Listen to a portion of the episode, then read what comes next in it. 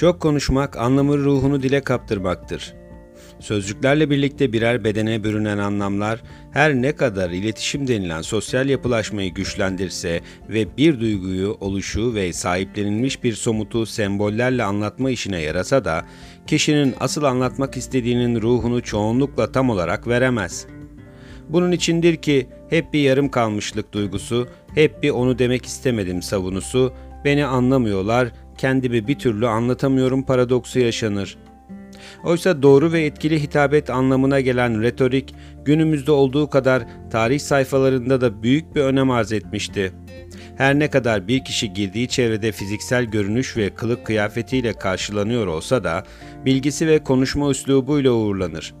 Bu durumun hitabete verilen önemin artmasına yol açtığını iddia edebiliriz. Yunanlı bir politikacı olan Demosthenes ağzına aldığı çakıl taşlarıyla düzelttiği kekemelik probleminden sonra gerek yazdığı gerekse ifade ettiği birçok nutukla tarihe geçmiş, Romalı bir devlet adamı ve filozofu olan Cicero ise insanlara etkilediği müthiş hitabet sanatıyla tarihteki yerini almıştır. Hitabet özelinde değil de genel olarak konuşma kabiliyetinin nasıl geliştiğine dair bir cevap önermek gerekirse, bunun tarihin çok daha önceki dönemlerinde yaşayan insanların iletişimi yansıtma seslerle ve jestlerle gerçekleştirdiğini söyleyebiliriz. Avcı toplumlardan yerleşik komünlere geçilmesiyle insanların kullandıkları eşyalarda ve yerleşkelerinde bir çeşitlilik ve artışın görüldüğünü kurgulayabiliriz. Bununla bağlantılı olacak şekilde vücut dilinin yetersiz kaldığını, dildeki seslerin değişim geçirip sayıca çoğaldığını, bugün kullandığımız sözcüklerdeki zenginliğe bakarak savunabiliriz. Dünya üzerinde binlerce farklı dil ve bu dilleri oluşturan milyonlarca farklı sözcük birbirimizi anlamak için bir araya gelmiş durumda. Bir de bu sözcüklere artık kullanılmayan ya da unutulmuş kavramların kelimelerini de eklersek sanırım bu sayıyı milyarlarla ifade edebiliriz.'' Belki de bu kadar farklı sesletimin bir araya gelerek oluşturduğu cümlelerin semantik bakımdan eksik kalması, konuşma becerisini doğru bir şekilde yerine getiremediğimizden değil, gerçekte susmanın ne demek olduğunu öğrenemediğimizden kaynaklanıyordur. Günümüz insanların birçoğu sadece konuşma eylemine olan saplantıları yüzünden çok çok konuşmakta ama hiçbir şey söyleyememektedir.'' Celaleddin Rumi'nin o kadar sustum ki susacaklarım bitmiyor serzenişi, bugün konuşacaklarım o kadar çok ki dinleyip dinlememen önemli değil çılgınlığına dönüşmüş durumda. Hatta konuşma yoğunluğunun fazla olması, sözcüklerin bile kısaltılıp tek nefeste anlamdan, duygudan ve diğer kamlıktan yoksun kelime yığınlarına dönüşmesine, bahsi geçen ruhsuz anlatıları yapan kişinin de eşik altı algısının kaybolmasına sebep olmaktadır.''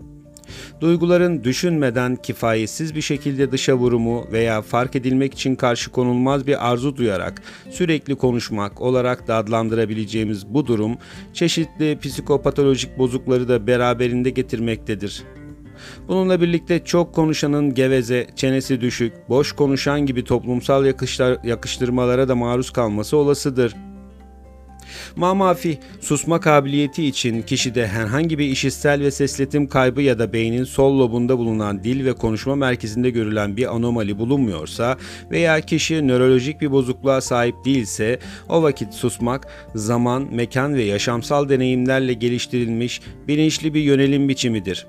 Susmak, hiçbir şey söylemeden durmak olmadığı gibi sosyal fobiyi besleyen bir yan etki de değildir. Susan için susma eylemi, yerli yersiz konuşmalara katılmamayı, boş konuşmalara dahil olmamayı, anlamsızlığa hapsolmamayı ve sözcüklerin ruhuna sadık kalmayı tercih etmek demektir. Çoğu zaman sessiz sedasız bir insandı Kimseye bir zararı yoktu, varlığı yokluğu bir sayılırdı gibi cümlelerle tanımlanan ve tercihini susmaktan yana kullanan bu insanlar sadece kendi başlarından geçenleri değil, başkalarının deneyimlerini de kendi hayat tecrübeleri olarak görürler. Gerektiği zaman bu tecrübeler kümesi içinde uygun dersleri çıkarıp uygulayabilen kişilerdir bunlar. Genellikle doğru tespitleri olan bu kişiler yanlış anlaşılmaya da müsait olmaları nedeniyle ki salt doğru zaman ve mekan gözetmese de beşeri doğrunun anlayış sorunsalı vardır. Susmayı kendi içine kapanma olarak değil, bir kaçış ve güvenli bir alan oluşturma olarak görmektedir.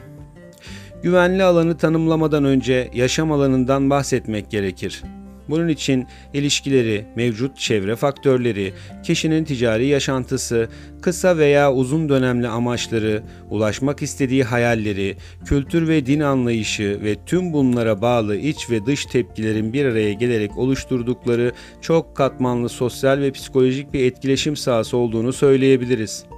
Tüm etkileşimlerin birbiriyle olan ilişkisi sonucunda kişinin kaygı ve korkuları, öncesi ve sonrası ile kurduğu bağlar, gerek kişisel gerekse çevresel engellemelere veya sınır ihlallerine ve bu podcast'in konusu olan susma eylemine neden olabilmektedir.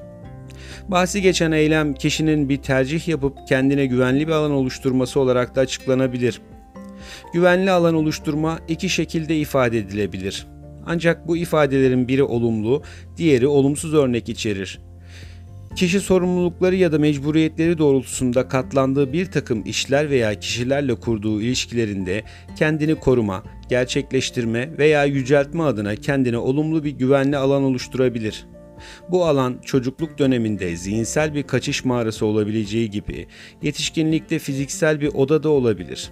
Amaç anlaşılamamış duygu ve davranışların, olay ve sorumlulukların baskısından kaçmak, bu olumsuzlamalara dair başka bakış açıları geliştirmek ve farklı alanlarda meşguliyetler edinmektir. Böylece üstlenilen sorumluluğun ya da mecburiyetin yükü azaltılmış olur. Olumsuz bir güvenli alanı örnek vermek gerekirse de insanların çoğunun günlük rutininin dışına çıkmaktan pek hoşlanmadığını söyleyebiliriz. Bilindik işler, tanıdık kişiler, aynı yerler, kişinin güvende olduğunun, başına kötü bir şey gelmeyeceğinin garantisini verir adeta. Her ne kadar bu aynılık can sıkıcı olsa da aşinalık duygusunun vermiş olduğu güven kolay kolay terk edilemez.'' Bu durum kişiye bir tiyatro sahnesinde rolünü oynayan oyuncu gibi bir sonraki sahnede ne olacağını bilme rahatlığını verir. Zira diğer türlüsü yani ne olacağını bilmeme korkusu, kaygıya, oluşturulan bu kaygı buhrana ve bu buhran da somatik rahatsızlıklara bile neden olabilir.